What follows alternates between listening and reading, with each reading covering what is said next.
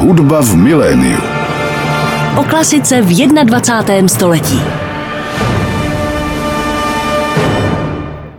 Milí posluchači, máte naladěno Rádio Klasik Praha a začíná další díl pořadu Hudba v miléniu. Můj dnešní host je světoznámý kontratenorista, který byl jednou z prvních světových hvězd tohoto hlasového oboru. Zpěvu se věnuje již od dětství, kdy začínal zpívat ve chlapeckém sboru a jeho kariéra solisty už trvá přes 30 let. Studoval na schole kantorum v Bazileji, kromě operní a oratorní tvorby zpívá třeba i písňový repertoár, se kterým také v polovině ledna vystoupil byl tady v Praze v kostele svatých Šimona a Judy v rámci komorní řady symfonického orchestru FOK, no a věnuje se rovněž pedagogické činnosti výuce zpěvu. Nejen o tom si budeme dnes povídat s kontratenoristou Andreasem Šolem, který je nyní naším hostem. Nutno úvodem pořadu říci, že na telefonu, nikoli u nás ve studiu, ale i tak jsme velice rádi. Tak vítejte, pane Šole, děkujeme, že jste přijal pozvání do tohoto pořadu. Thank you for the invitation. Děkuji za pozvání. Vy jste kontratenorista, mužský zpěvák zpívající v ženském, ve vašem případě v altovém rozsahu. Já občas narážím na to, že pro hodně lidí, zvlášť nemuzikantů, je matoucí, jestli kontratenor je určitý typ hlasu, druh mužského hlasu, který se vyskytuje běžně v populaci, nebo jestli je to spíš technika zpěvu, způsob zpívání. Protože vy, když mluvíte, tak váš mluvený hlas není nějaký nápadně vysoký, tak by mě zajímalo, je to dáno biologicky, že má někdo vlohy zpívat kontratenor, nebo je to spíš naučená, osvojená záležitost? I think it's a combination uh, of both. As with everybody, we can imagine everybody can sing a little bit. Já myslím, že je to kombinace obojího. To platí pro každého. U každého člověka si dovedeme představit, že může trochu zpívat, ale ani s velkou spoustou tréninku se úplně každý nemůže stát profesionálním operním zpěvákem, dokonce ani popovým zpěvákem. Je to tedy kombinace určitého daru, který je dán anatomicky, tedy to, že váš hlas má jistý tón a jistý rozsah a k tomu musíte ještě navrh přidat techniku, trénink, ale i umělecký rozvoj osobnosti, což vám pak umožní úspěšněji komunikovat s publikem na koncertě. Co se týče kontratenorového hlasu, ano, statisticky není příliš pravděpodobné, že by muž dokázal zpívat tak vysoko. Ale jak vidíme, v dnešní době je mnoho mladých kontratenoristů. Pro mě to byl přirozený přechod od mého dětského hlasu, když jsem zpíval v chlapeckém sboru, ke kontratenoru. Zkrátka jsem nikdy nepřestal zpívat vysoko. Takže můj kontratenor je takovým plynulým pokračováním mého chlapeckého sopránu a chlapeckého altu a tím pádem je pro mě velice snadné tak zpívat. Čím si vysvětlujete ten výrazný nárůst popularity kontratenorů v poslední době? Připadá mi, že během posledního desetiletí nebo dvou se objevuje čím dál více kontratenoristů, kteří dosahují mezinárodního úspěchu a slávy.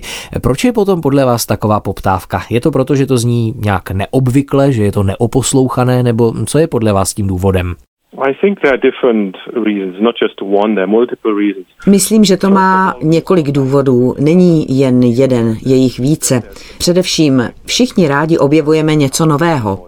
Jak už jste říkal, je to poměrně nový efekt a pokud jste ho ještě neslyšel, nebo pokud jste jako posluchač zatím neměl zkušenost s mnoha kontratenoristy, tak můžete objevovat nový svět, nový způsob zpívání. Ostatní hlasové obory, soprán, tenor, bariton, bas, ty jsou tady už dlouho, takže publiku to přináší něco nového k proskoumávání. No a k tomu se ještě přidává prvek určitého zmatení. Posluchač si říká, proč zpívá muž takhle vysoko, což vede k jistému, no, pro někoho to může být atraktivní, někdo jiný to zase může odmítat, ale alespoň je to něco, něco unikátního, tak bych to řekl. Chápu. Máme teď rok 2024, teď je to tedy zhruba kolem 30 let od vaší slavné nahrávky Messiáše s Williamem Christým a od začátku vaší velké mezinárodní pěvecké kariéry. Tak pojďme si jako první hudební ukázku dnešního pořadu hned pustit úryvek z této legendární nahrávky. Bude to altová árie He was despised and rejected of men z druhé části Hendlova oratoria Messiáš. Za doprovodu Lezar Florizan a Williama Christýho zpívá můj dnešní host, kontratenorista Andreas Scholl. Posloucháte pořád hudba v miléniu, mým dnešním hostem je slavný kontratenorista Andreas Scholl. Toto byla ukázka z legendární nahrávky Hendlova Mesiáše z roku 1994 s Williamem Christým a Lezar Florizán. Andreas Scholl nám zpíval altovou arii He was despised and rejected of men.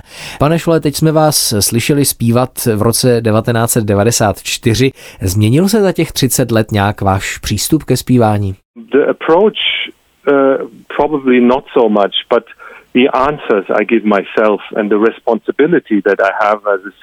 Přístup se asi zase tak moc nezměnil, ale na řadu otázek už dávám sám sobě jiné odpovědi. A také odpovědnost, kterou jako zpěvák mám, je pro mě po těch letech už jasněji definovaná.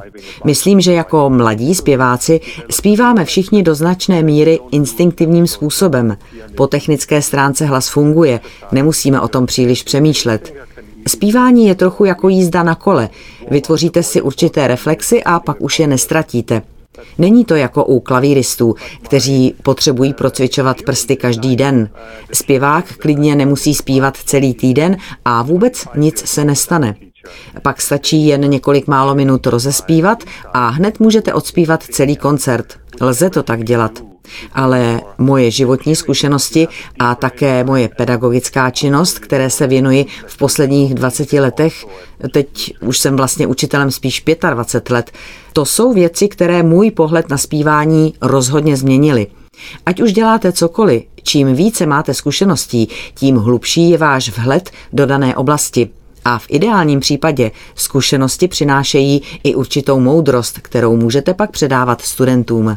Když už tedy mluvíme o učení, co je vaše pedagogická filozofie? Co přesně se snažíte svým studentům předat, jakou myšlenku nebo poselství? I'm very much influenced by, of course, by the teachers that I had in Basel when I was a student. And number one would be Richard Levitt. Jsem samozřejmě velice ovlivněný svými učiteli, které jsem měl jako student v Bazileji.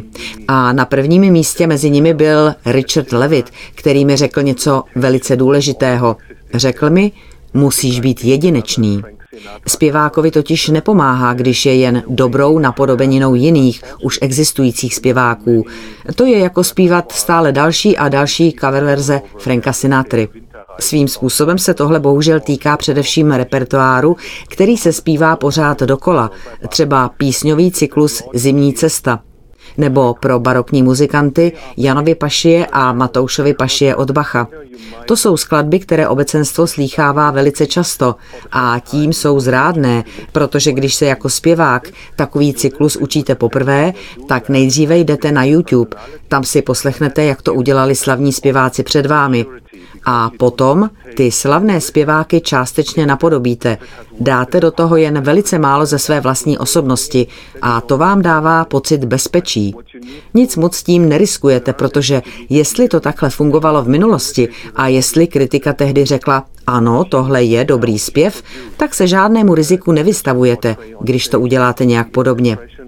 Ale to, co se musíte naučit, je být jedinečný. Jestli chcete úspěšně komunikovat s publikem, tak ten zvuk a ten obraz, který na jevišti vytváříte, musí být vyjádřením vaší vlastní osobnosti.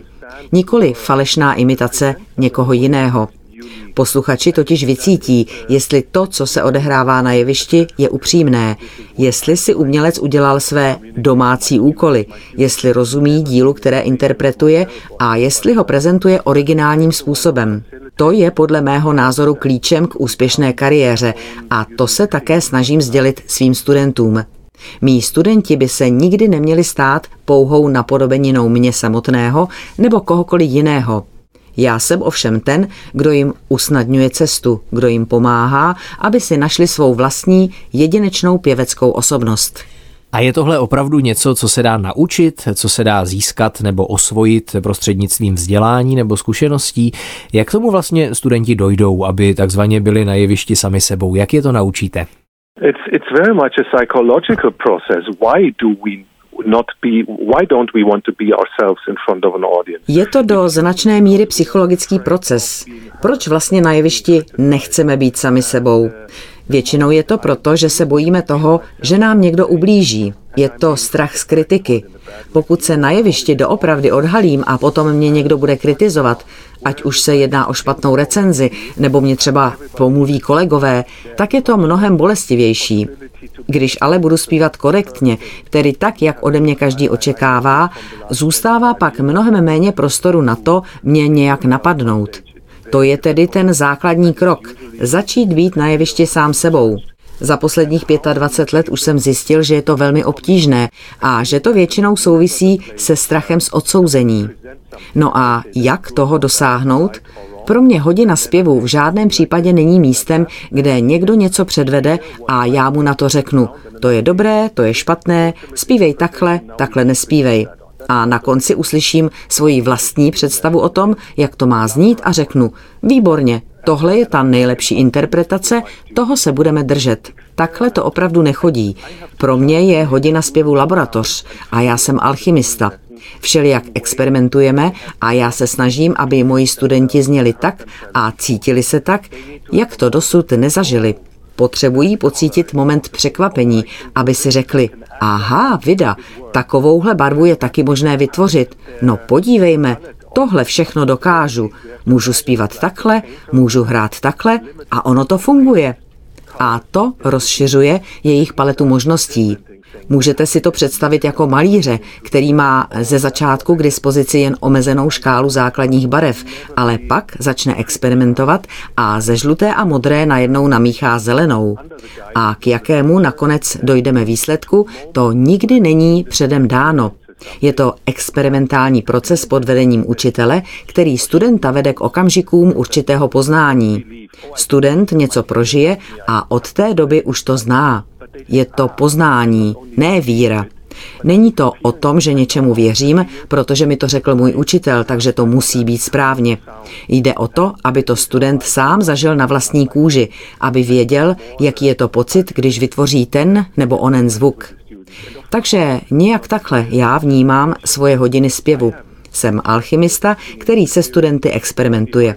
No a samozřejmě, že to není žádný divoký, neřízený experiment. Sám už mám za sebou nějaké ty roky zkušeností se zpíváním a už 25 let učím. Takže studenty vedu na místa, kde si myslím, že by mohli něco zajímavého objevit. A samozřejmě bych nikdy žádný hlas nepoškodil, myslím fyziologicky, a nikdy bych během toho experimentu nepoškodil ani toho zpěváka, toho studenta, psychologicky, mentálně. Ale je to experiment, nikoli soudní dvůr, kde bych rozhodoval, co je správně a co je špatně. To zní úžasně, myslím, že každý zpěvák, který nás třeba teď poslouchá, hned zatoužil chodit k vám na hodiny. Pojďme ještě hovořit o repertoáru. Je logické, že jádrem repertoáru kontratenoristů je hlavně baroko a takzvaná stará hudba, ale kontratenor se v poslední době často využívá i v soudobé hudbě. Vím, že pro vás třeba napsal žijící skladatel Marco Rozano původní skladbu Stabat Mater, ale to je hudba, řekněme, neobarokní, historizující, ale co nějaký modernistický nebo avantgardní repertoár repertoár. Zajímá vás to taky, nebo to není úplně váš šálek čaje? I'm a, a person of the seconda pratica, which hmm. what, what they called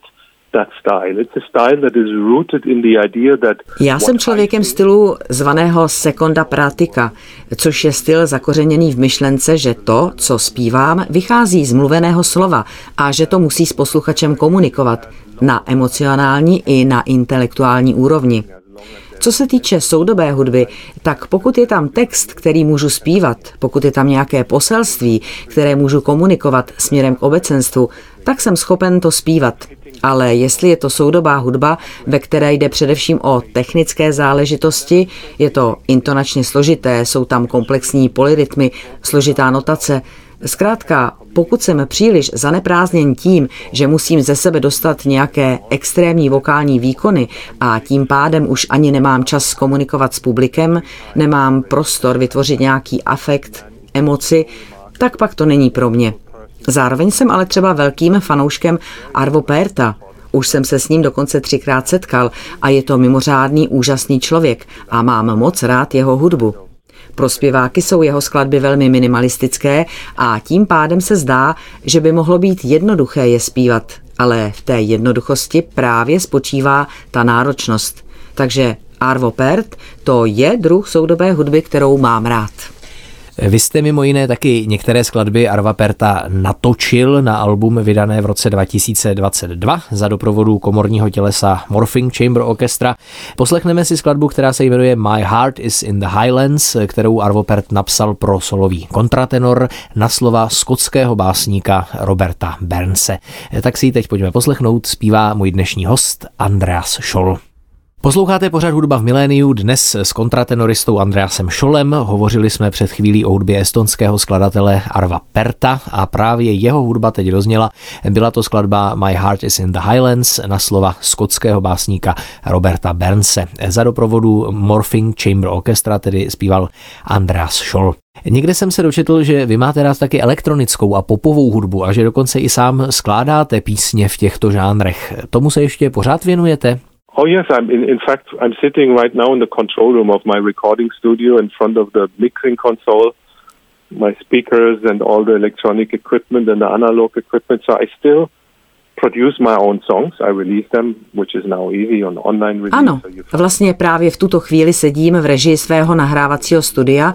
Mám před sebou různé vybavení, reproduktory, mikrofony, elektronické i analogové přístroje. Takže ano, stále vytvářím své vlastní písničky, vydávám je, což je v dnešní době jednoduché, protože se dá vydávat hudba na internetu, takže moji tvorbu najdete na Spotify, Apple Music a podobně. A občas produkuji písně i pro své kolegy. Třeba dnes odpoledne zrovna budeme nahrávat píseň, kterou napsala moje žena. Bude hrát na klavír, něco zaspívá, Celý ten nahrávací proces, mixování, mastering, tomu se věnuji už tak od svých 17 let a stále ještě mě to baví. My tady v České republice teď v roce 2024 oslavujeme takzvaný rok české hudby. Spousta českých hudebních skladatelů má v letošním roce různá výročí. Já vím, že vy tady v Česku vystupujete poslední dobou poměrně často. Kromě nedávného recitálu v kostele svatých Šimona a Judy jste taky loni vystoupil na festivalech Pražské jaro, Lípa muzika, spolupracujete s Romanem Válkem a Czech Ensemble Barok. Tak v této souvislosti se vás samozřejmě musím zeptat na váš vztah k české hudbě. Máte třeba nějaké oblíbené české skladatele a můžou být i barokní. Well, I just recently recorded beautiful music by František Tuma, with Roman Válek and, uh, no, zrovna nedávno jsem nahrál s Romanem Válkem album s krásnými skladbami Františka Tůmy. A abych byl upřímný, bylo to pro mě úplně poprvé, co jsem zpíval hudbu nějakého českého skladatele. Myslím, že František Tuma byl úžasný skladatel. Nikdy předtím jsem o něm neslyšel. Byl to Roman Válek, který mi řekl, poslouchej Andreasi, pošlu ti nějaké noty, koukni na to, je to krásné. A tak jsme to loni na jaře natočili a vyšlo to asi před dvěma měsíci v listopadu. Je to krásná nahrávka s vynikajícím ansámblem, skvělým orchestrem i sborem. Mám z toho projektu radost. Tak si rovnou z tohoto zmiňovaného alba pustíme ukázku. Bude to arie Quam Magnificata ze skladby Moteto per ogni tempo Františka Ignáce Tůmy. Zpívá Andreas Scholl a doprovází Czech Ensemble Barok. Posloucháte pořád hudba v miléniu, hostem dnešního dílu je kontratenorista Andreas Scholl, který v listopadu vydal nové album se skladbami Františka Tumy ve spolupráci s českým souborem Czech Ensemble Barok vedeným Romanem Válkem. No a z této nahrávky jsme nyní poslouchali ukázku, byla to druhá část árie Quam Magnificata z Tumovy skladby Moteto per ogni tempo. Ještě poslední věc, povídáme si teď na začátku nového roku, tak jaké máte plány v roce 2024 a na co se v nejbližších měsících těší? Řešíte? I have to say that after two years of pandemic, I'm grateful for every single note that I'm allowed to sing in front of an audience. Musím říct, že po dvou letech pandemie jsem vděčný za každou jednu notu, kterou mám možnost zaspívat před publikem. Takže jsem přestal, tedy samozřejmě mám svůj koncertní kalendář, kam je něco naplánováno. V červnu mě čeká Julius Cezar s Čečílí Bartoli. To bude rozhodně vrcholem celého roku, ale jinak jsem přestal uvažovat o tom, které koncerty jsou důležité a které méně důležité. To je něco, co jsem se naučil během koronavirové pandémie. Každá nota, kterou můžeme zaspívat před obecenstvem a každý jednotlivý člověk, který v tom obecenstvu sedí a který přijde, protože mě chce slyšet zpívat, třeba písně Johna Dowlanda, to všechno je dar. Takže já jsem šťastný a vděčný za úplně každý koncert, který můžu zpívat. Tak my se budeme spolu s vámi těšit na každý váš koncert tady v České republice a přejeme vám hodně koncertů a všechno dobré. Hostem dnešního dílu pořadu Hudba v miléniu byl kontratenorista Andreas Scholl. Děkuji vám za váš čas a naslyšenou. Most welcome. Thank you. Není zač, děkuji vám. A od mikrofonu Rádia Klasik Praha se pro dnešek loučí Ondřej Fischer. Hudba v miléniu.